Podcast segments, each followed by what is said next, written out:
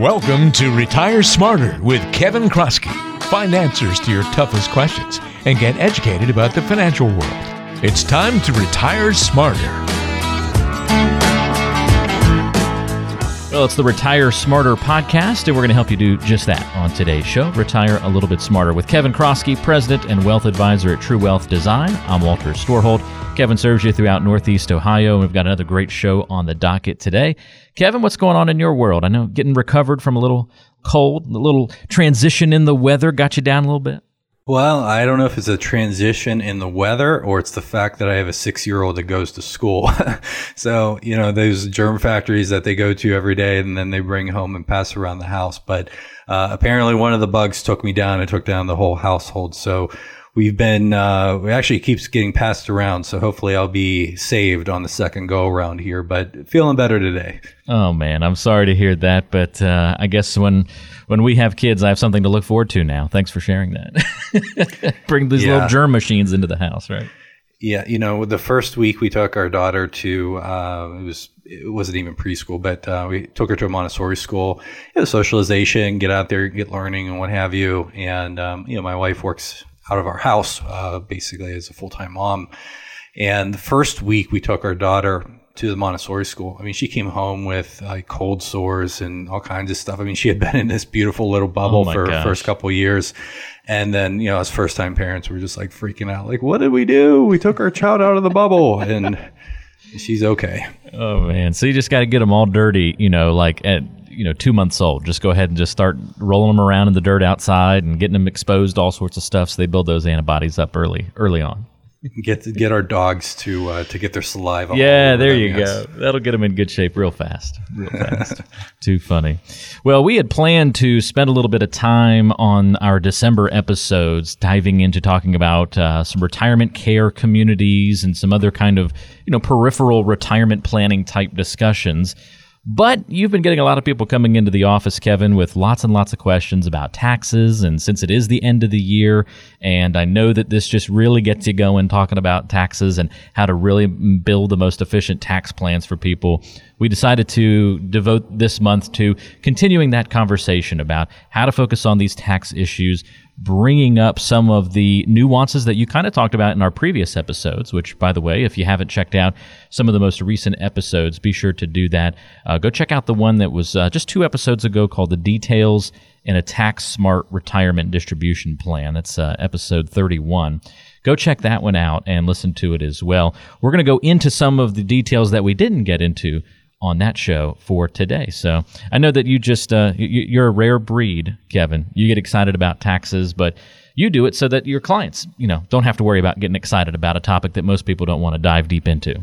You know the the way that we got into this uh, little quick backstory. Uh, so I started the business in 2007, and we just had questions that came up from clients what's going to happen to my withholding if you go ahead and put a lot more money in my 401k like you're telling me to do for tax reasons and or hey we're going to go ahead and sell this holding over here or clients come in and start working with us and they were back in 2007 getting pummeled um, with capital gain distributions from tax inefficient mutual funds because the market had run up pretty strongly from about 2003 through 2007 after the tech bubble burst. And then a lot of these funds were, you know, the tax bill kept getting larger and larger. So you know, clients didn't know why. And, um, and frankly, you know, going through the certified financial planner program and we, we learned about taxes and get tested on it. But, you know, that theory to take it into practice, uh, a lot of times there's a, there's a gap that's there and there's some learning that's required. And so frankly, uh, I mean, I have a, a former physics teacher, so I like to solve problems, and I've always been one to just kind of crack open a book or you know read something and be able to learn and teach myself and uh, and that's what I did. So uh, I remember years ago I just uh, bought a license for some tax planning software that's commonly used in CPA firms and I just started putting in prior year tax returns for clients and then doing a lot of what if and then if there wasn't something that like I would make a, a guess and say, I'm going to make this change and here's what I think is going to happen. And if that didn't happen, I would do more digging and often filling out the tax forms by hand so I would learn. And yeah, that shows what a crazy fun guy I am, I suppose. but literally it just, it, it gave me, what, it gave me a lot more confidence too. I, you know, I learned this stuff and um, you know, I, I, know a lot about uh, particularly individual income tax. Uh, business income tax is something different, and certainly it's a lot more vast uh, in a lot of different ways. We'll talk a little bit about that over the next couple episodes, but it's just something that, I, frankly, I thought you had to do. And we've talked about this in the past, but you know, your taxes are certainly related to your cash flow. Uh, that episode two episodes ago, the one that you mentioned, I went through an example, and uh, I can't remember the fake name that we used for the client, but you know, he was had his own spreadsheet, and he was using some assumptions on tax for his spending, and basically, I walked through the example uh, in the podcast episode and showed how he was going to run out of money about five years sooner because he didn't know really what he was doing tax wise. And, and that's one example, but there's all kinds of others we can get into, uh, and, and frankly had gotten into during that episode. So your cash flow is really important. You know, you when you're working, you have your take home pay. If you don't have any money really outside your 401k or what have you, that's what you're living on. You know, you put money in the 401k, you got some pre-tax deductions, you get some tax withholding, payroll tax withholding. Uh, and then you get your take home pay. And if you spend it all, then, well, we know how much you spent. We may not know where it went exactly, but we know how much you spent. And then when you get into retirement, your spending is going to change. Uh, here in Ohio, we have the uh, unfortunate event of paying local income taxes. That's really only on earned income, so those go away. Some Social Security is taxed differently. You know, you actually have a lot more flexibility now in retirement because you know, you have maybe IRA money, maybe Roth IRA money, money down at the bank that's already been taxed. And so you have a lot more control over what actually is going to hit your tax return and how you're going to recreate that cash flow. And so as you have uh, you know, this tax smart distribution plan and have a lot of flexibility, certainly knowing the tax consequences of things, it fits into the cash flow, into the planning, into you know how soon you could retire, or how long your money's going to last, or how much you can afford to spend. It just all goes hand in hand. So uh, literally, when I got into the business, I just saw how it fit together, and I said, "Hey, I, I don't. I have some theoretical knowledge. I don't have the practical knowledge, so I better get it." And so that's what we did. And then just over those years, uh, we just developed a pretty good expertise in it and all the way to actually preparing client tax returns these days. So I saw an industry study just a couple weeks ago. Uh, we have these you know, benchmarking studies and what have you, you know, what are different firms doing? And the stat that I saw was uh, only 7% of firms are actually doing tax work for their clients. Uh, so that's a very small mi- minority, I would say. And I would say even if when you look inside of that seven percent, seven, you got to say, say, that seven percent. Seven. That's it. Seven percent. Yes. Yeah, it's anytime, even if we hire a certified financial planner that has experience coming from, say, another firm, rest assured, we know that we're going to have to go ahead and train them on tax because it just they just didn't get it somewhere else. Even if they talk about it a little bit, they don't really know how to go ahead and synthesize this stuff and how to forecast it and really incorporate it into a tax smart retirement plan. So that kind of sets the stage for what we're going to go through in this episode and next. We'll talk about some of the stuff to be mindful about, talk about some of the basics about how this works. But then uh, in the next episode, we'll just go through. We've had you know some interesting cases recently. I'm just going to talk through one of those cases and there's some different competing objectives that the client has, some different opportunities that they have. And so, how do we actually kind of think through that in a smart way to go ahead and make the client's plan work, but also prioritize, say, tax planning move A over tax planning move B, and, and why did we do those sorts of things? So, it's just you know knowledge is one thing. Uh, i don't i can't remember. I bloom's taxonomy. So here i'm going to nerd out again for a moment but and i can't remember exactly what it is but it's just kind of like you know as you go up the pyramid it's it's higher order thinking. So episode one we'll just start talking about some of this stuff. And um, you know what goes into what sort of some of the tax moves that you can do you know, what are some of the things to be mindful about? And what I would say is the vast majority of financial advisors that are out there, if they are talking about taxes, that's all the further that they're going to go. They're not really going to go ahead and start doing this stuff and synthesizing this stuff and don't really know the details that go into it because again, it's such a small portion of the financial advisor population that are doing this. If you're listening to other podcasts or seeing other articles,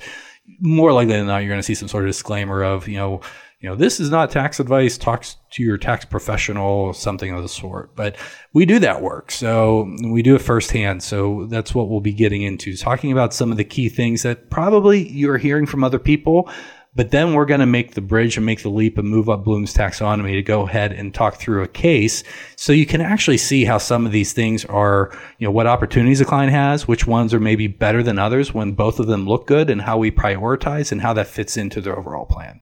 Well, I can't wait to hear about the stuff. I love how you drop, you know, eh, casually, we're going to talk about some stuff today. And then what was the other? And then all of a sudden you say Bloom's taxonomy. Was that the. Yes, that's right. Yeah. So stuff and then Bloom's taxonomy. It's like yeah, I got the bases covered. You're in shorts and a t-shirt, and then you immediately like morph into you know wearing wearing a suit. you know, like you class it up real fast. You know, so I love it. You know how to talk to all kinds of folks. Uh, by the way, quick side note: Do you know uh, Randall Munroe? Is that name familiar? It does not. So you should uh, you should check out his book. What if? Just I didn't know the piece about you being a, high school physics teacher. I maybe had forgotten it from when we talked about it a long time on an episode, but I'd forgotten that detail about you. But given that you've got that physics background, you love the details and you like scenarios and stuff like that, and probably I'd imagine a lot of our listeners might get a kick out of this too. Go check out his book, What If. So he's a cartoonist that does like stick figure cartoons and it, he's got a website i think and that was what was well known as xkcd xkcd now i didn't know him from the comics i just knew him from this book but it's taking some of his best comics plus some extras and he built this book and it's all answering life's most ridiculous questions. So questions that readers or, or you know anybody will ask him like what would happen if you you know like literally he takes the questions literally like what would happen if you tried to dig all the way through to the other side of the world. And he would literally talk about the physics behind how it would actually happen, what would happen to you as you went through it, just little things like that. Or if you threw a baseball at the speed of light, what would happen to the batter? And so then he talks about the nuclear fission that would then happen and the impacts on the batter that it would occur in nanoseconds and but he does it also very funny with comics all the way throughout too. So you get a real good kick out of it. Definitely check it out. What if? And he just came out with a new book too that I haven't read yet, but I think it's called uh, How to which is very similar in its style. So. I like his titling, "What If" and "How to." Just, it's very easy to remember. Much better than what was the uh, the podcast episode we said details of a tax smart retirement distribution plan. I, I can learn something from him. yeah, it's also all of his titles are in lowercase for everything he does. Everything's in lowercase, no capitals in his titles or anything. So super basic, super basic. But yeah. Anyway, check it out. Uh, in fact, I'll put a link in the uh, description of the show today. We'll give them some free publicity. Um, if you want to go check it out, I'll, I'll, link out to one of those books if you want to go check it out. It was a really good read. I, I really enjoyed it. So I think somebody with your brain would also get a kick out of it. So, uh, but let's get to the stuff first. So let's keep it simple, right? Let's get to the stuff on today's episode before we get to the taxonomy on the next episode. What kind of stuff are we dealing with?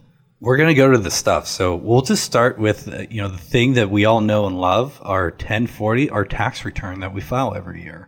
And the one that I'm going to refer to, uh, at least kind of describe in my mind and through the podcast, is what the return looked like in 2017, 2018. It got this makeover, and uh, my understanding is that the IRS is kind of going back to what it looked like in 17 because I, I, don't know why I personally did not like the 18 return.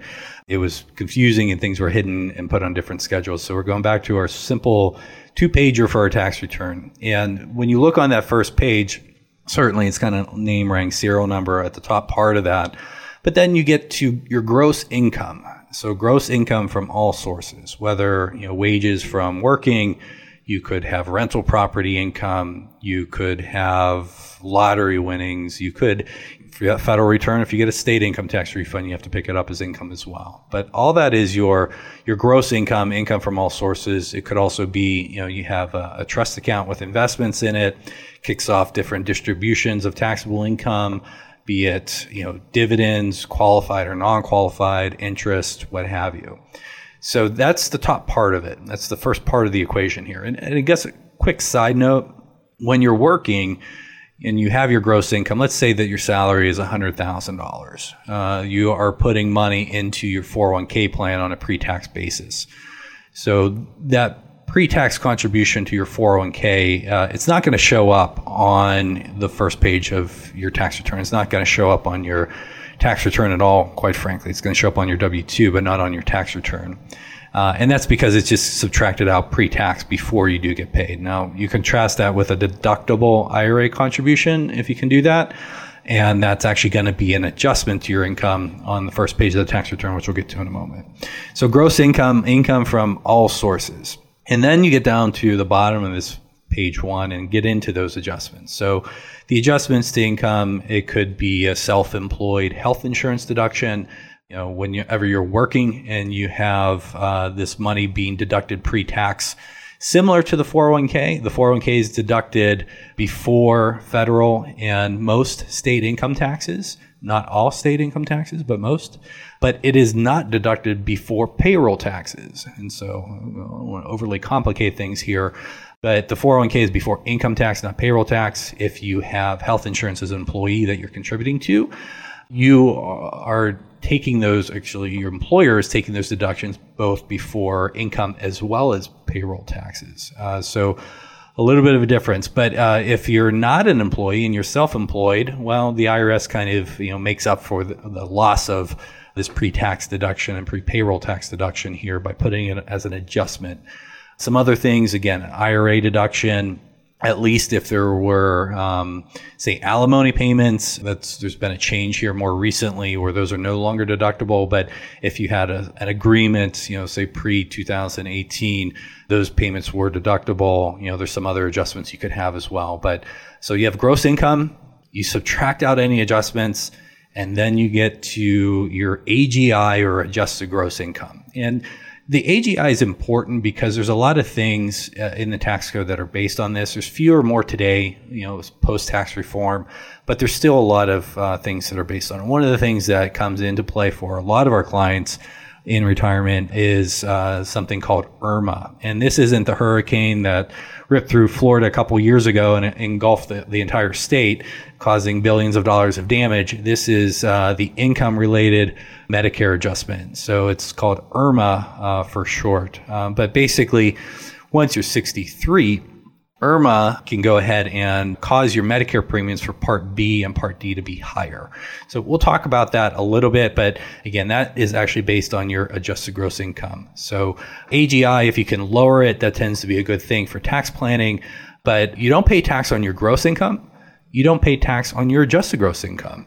And uh, you actually pay tax on your taxable income, which is next. But before we get to taxable income, there's also something else. And Walter, uh, I know you talk with a lot of financial people such as myself. Let me uh, let me see how much you've learned over the years. Oh boy, what's between adjusted gross income and taxable income? you uh, broke up a little bit there. Seven percent. I know a lot of those guys maybe just 7%. talking about this stuff. But let's see. Hmm. Yeah, I'm going to blame it on them for not teaching me rather than my own. There you uh, go. So you told me last time. Every time we're done talking, you feel a little bit smarter. So this is your big takeaway. This today. is my so, moment today. Yes, let's do it. All right. So uh, you have your standard deduction, just something the IRS gives for to you just for being you, Walter. Yep. And in fact, because you're married, it's actually doubled. So the amount for 2019 is 24,400 if you're both better than 65, it's uh, another 1300 per person or 27,000. So let's go back through this example. Let's say you have $100,000 of income hitting your tax return. If you were to have any adjustments, you would subtract those out. Let's just assume that you don't. Uh, they're not necessarily all that common. You get down to your adjusted gross income. We're still at 100,000 and now you go ahead and you take your standard deduction I'm just going to use round numbers here. These numbers change every year based on inflation, but just to kind of keep the podcast more accessible, let's just round it up and call it 25,000. So you have 100 minus 25, then you get to your taxable income, which is what you pay tax on, and that's 75,000. You with me? I'm with you. And I'm I'm actually in that camp that was itemizing for many years, and uh, then last year it changed, and the standard deduction became best option. You're right. So uh, the Tax Cuts and Job Act was passed in very late 2017. It was really applicable for individual income taxpayers uh, in 2018. There's a few things that impacted businesses in 17. But for 18, uh, historically, about 30% of the population itemized. And I believe the numbers came in last year only around 10% of the people itemized. And, and in fact, uh, you know, most of the people that are listening to this probably at some point in time, at least when they were working, were probably itemizing. and uh, the standard deduction was a lot lower. And then you had something called personal exemptions that they added on to it. Uh, those exemptions are now gone, and there's just a higher standard deduction. So uh, only 10% of the people are itemizing. So that's going to be one of the planning things that we're going to talk about because if you're close to itemizing, maybe there's some things that you can do to get there. But but before we do that, let's talk about what some of those deductions are. So uh, if you the old Schedule A, I think can't even remember what they called it in last year. For years, it was called Schedule A, but um, maybe it's Schedule One now. But all the different itemized deductions you have. So if we just kind of run through a few of the big ones, if you have mortgage interest, that tends to be a big one that's on there. Uh, it's now that's changed too. So it's basically the first seven hundred fifty thousand uh, dollars is deductible. So if you have a bigger mortgage, then maybe not all of it is deductible. If you're charitably inclined, uh, that's a deduction that you have on your federal return as well. Some of the things that went away, if you had unreimbursed business expenses, uh, that's no longer a deduction. Uh, your real estate taxes, your state and local taxes as well. Basically, the acronym for this are your SALT taxes, and uh, those are now capped at, at only $10,000. So you know, here where we are in Ohio, we tend to have uh, reasonably high property taxes. Uh, it's not like we're New Jersey or something like that, but uh, we have several clients that their property tax bill alone is more than $10,000 per year. And then maybe they're paying local taxes, maybe they're paying state income taxes. And literally, we could have, say, a two doctor family. This local tax is two and a quarter. They're paying about 5% for state and you know they could be paying fifty thousand dollars in those state and local income taxes, and say another ten or so on property tax as well. With tax reform, they're now capped at only ten thousand, and a lot of people thought like, wow, you know, hey, we're really going to get hurt here. But I can tell you. I don't know. We probably ended up doing about 60 tax projections for clients in the fourth quarter uh, last year and a similar amount this year. I don't think we had a single client that ended up being worse off. Um, and that was a big concern for a lot of people in that example that I just gave. But it just, because the brackets were more favorable and the rates were a little bit lower, everybody just kind of ended up working out to the good. If they were in a different state, higher property taxes, higher income tax state, New Jersey, California, things like that, that definitely could not have been the case. Uh, but for literally, I think it was every single one of our clients that we looked at, uh, we were somewhat surprised at first, but nobody was really hurt uh, by that limitation, at least here in the great state of Ohio.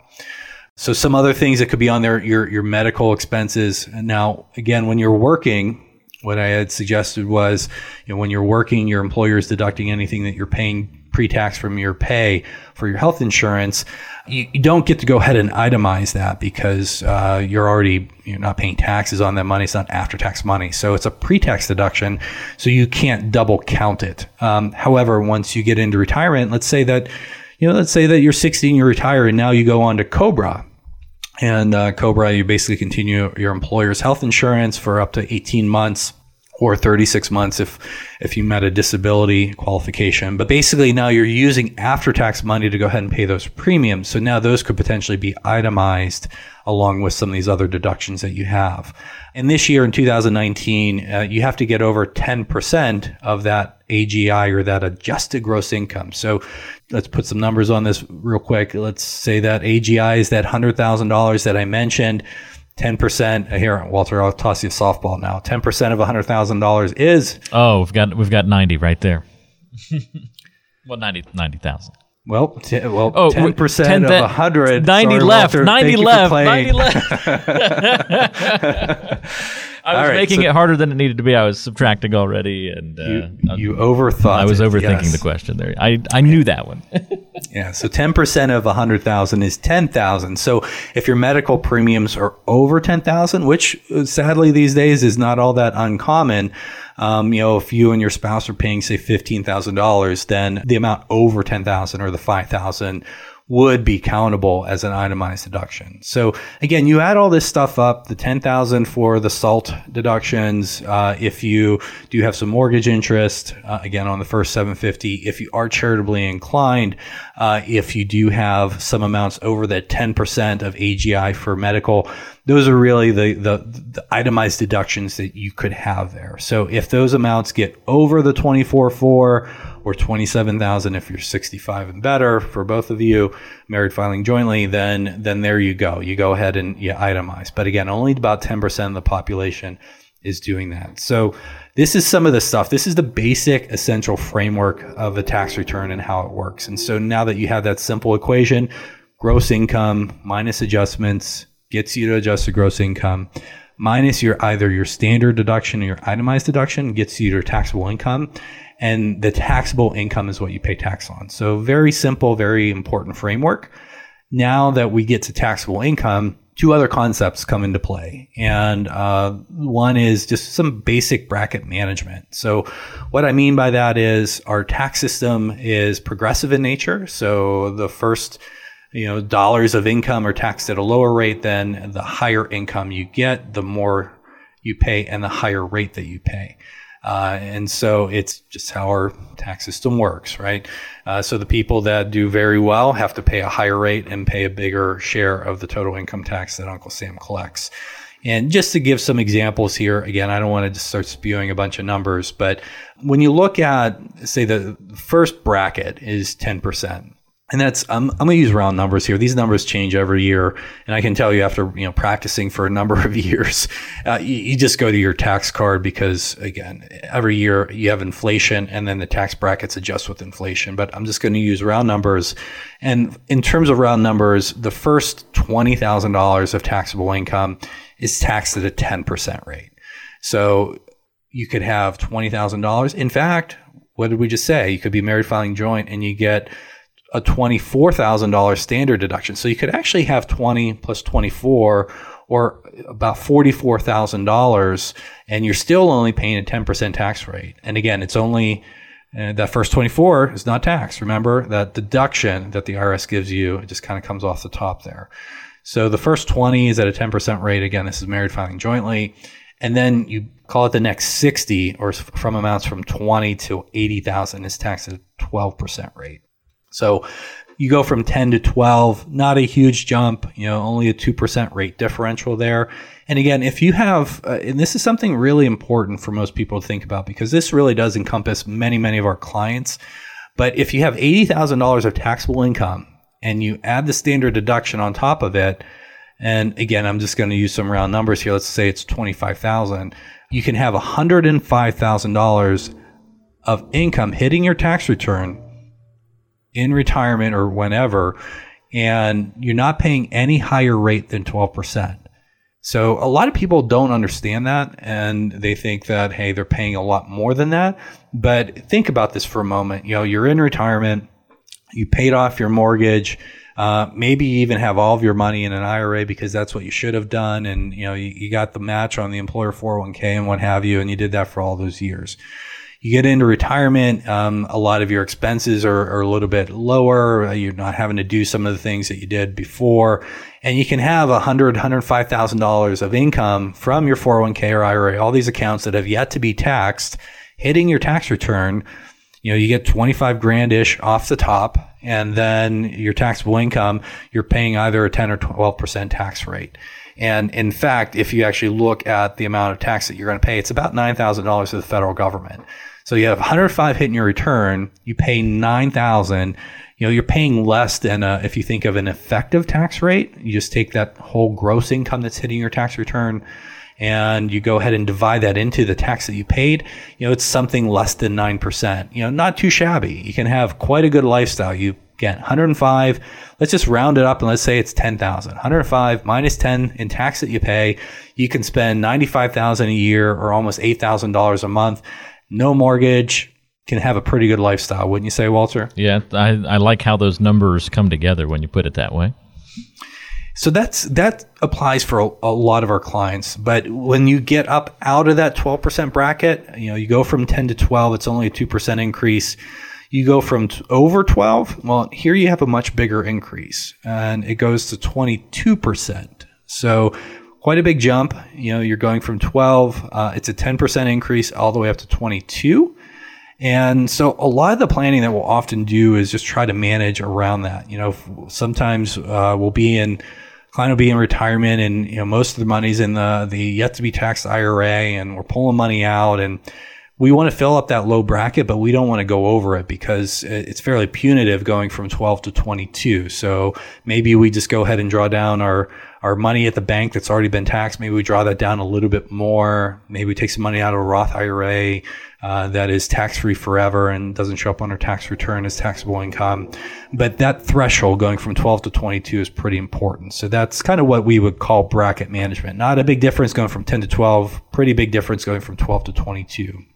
And uh, for married filing jointly, I'm just going to kind of use married couples as an example here, but um, single, at least up to this point, all the numbers that I've used for married filing jointly, just half it. That doesn't hold true as you get higher up into uh, the tax brackets, but that's been true so far. So 22%, that tax rate goes up to about 170,000 in taxable income. So again, if you have the standard deduction added on to it, 170 plus again round numbers 25, we're at 195 you're still not paying, you know, any higher than a 22% tax rate. And then after 22, you get to 24. And 24, again, 22 to 24, not a big jump, right? Only another 2% increase. And 24 goes all the way up to 321,000 of taxable income. And this was one of the big changes that happened uh, with tax reform in, in 2017. If we go back you know, we go kind of uh, use Back to the Future here for a moment and go back to 2017. If you had eighty thousand dollars of taxable income, so that was a number that we uh, were just kind of illustrating. Eighty thousand taxable income, you're paying a tax rate of twenty five percent on those last dollars, twenty five percent, and now you can have taxable income all the way up to about 320,000 of taxable income and you're only paying a rate of 24%. Hmm. So not only is the rate lower, again, I don't know, it's 1% difference from 25, but man, oh man, are the brackets a lot wider. So when I started with that example before about, you know, the two doctors that are both making a lot of money, paying a lot of local tax, state tax, have high property taxes, but they're getting capped at that $10,000 SALT deduction. The reason why our clients still kind of ended up better under tax reform is for these reasons. The, the rates are lower and the brackets, particularly in that range that I just highlighted, are much, much more favorable. Uh, so definitely, definitely an important concept to remember. And if you're, and we have a lot of clients in that range making a couple hundred thousand dollars a year. Uh, I mean, those people are really benefiting under this new tax regime that we have in place, at least for the next several years. So, very important to remember. I think a lot of people, when they hear taxes talked about, really focus on just those percentages, right? Like that's the the very high level. The political snippets are all really coming down to that percentage number but it, a lot more attention really needs to be paid to. That's where the your detail guy, right? That's where the details are, is in the brackets and how they're shaped and reworked and formed, where the opportunity really starts to present itself. And it sounds like that, that's a nice illustration that you just ran through there of just how that happens in a, a real life example. Yeah, thank you, Walter. So, and then after 24, you, you, get up to another big jump. It goes from 24 to 32. So anytime you're around these larger thresholds, uh, you know, I certainly would prefer to pay 24 versus 32. But then after 32, it's certainly you're paying a pretty high rate, but it's kind of squashed together. 32 goes to 35, 35 goes to 37. So the big jumps that you have are going from 12 to 22 and then 24 to 32. And that encompasses a lot of people. Um, again, uh, you know, in retirement, you can, you can live like a king in Northeast Ohio, uh, having a hundred grand hitting your tax return per year, paying a little, you know, less than $10,000 in federal tax and then living on eight grand a month. A lot of people can, can be pretty happy doing that. And we have a lot of clients just doing just that. Uh, but then, uh, you know, if you have a few hundred thousand dollars that's hitting your tax return, uh, or even several hundred thousand. Again, those those brackets up until about 320 or so of taxable income, very very wide and very very favorable and low. And again, I mentioned this several times throughout the podcast series uh, over the last year and a half. But the current law as it stands is come 2026, the tax rates are going to revert back to what they were in 2017. So uh, we have these period of years from now in 2019 through 2025 where what I just described is going to be the law of the land, barring any additional legislation that's passed in the interim. So what's going to happen? Not only is this going to happen this year, but then we're going to have some small inflation increase next year. So um, you know these brackets are going to get a little bit more favorable. We can have a little bit more income uh, and still pay these lower rates, and that's going to keep repeating up until we get to 2026 or some legislation changes the tax laws, whichever comes first. Yep, it'll be uh, a big topic of discussion, I'm sure, as we head through the next uh, political season in 2020, uh, but also just really good from an individual perspective here to kind of realize how things got reworked, how we can take advantage of those things as well. So, is that all the stuff, Kevin? We're ready for we're ready for the next level on the next show.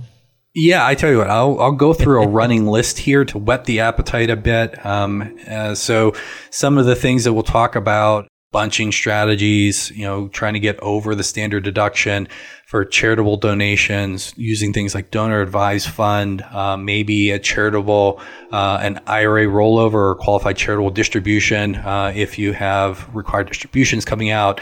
There's things, uh, something called the net investment income tax that you got to be mindful about once you start getting over about 200,000 of AGI if you're single or 250 if you're married.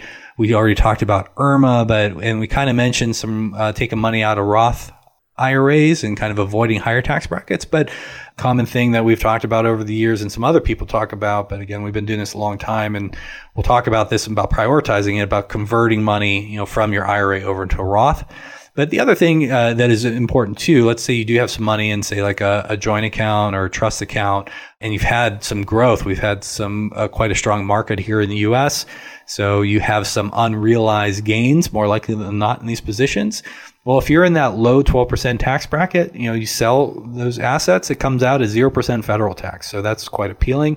And then there's some credits to be mindful about too. So those are some of the things we're going to talk about, uh, but we're going to start really kind of going through a case, something we recently worked through for a new client and synthesizing all this stuff and talking about, well, we could do this or do that, which one's better and why, and actually start going ahead and moving up Bloom's taxonomy and connecting the dots here. That's what we call a tease, Kevin. That was good. They teased the next episode very well. Uh, that's a lot that we're going to lock into and walk away from. I may have two or three nuggets to feel smarter about on the next show. So that's uh, that's a lot to look forward to.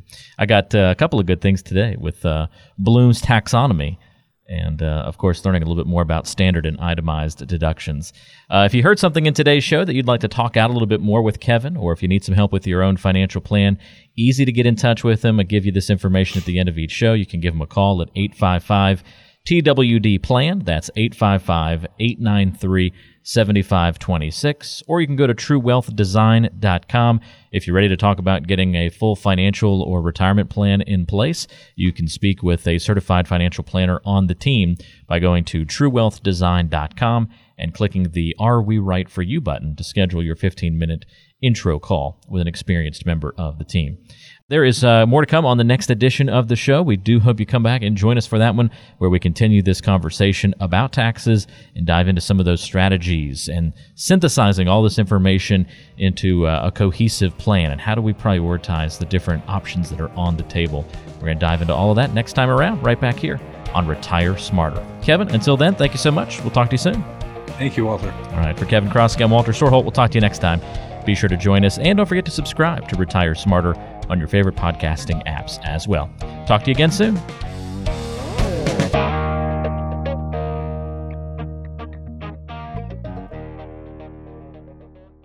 Information provided is for informational purposes only and does not constitute investment, tax, or legal advice. Information is obtained from sources that are deemed to be reliable, but their accurateness and completeness cannot be guaranteed. All performance reference is historical and not an indication of future results. Benchmark indices are hypothetical and do not include any investment fees.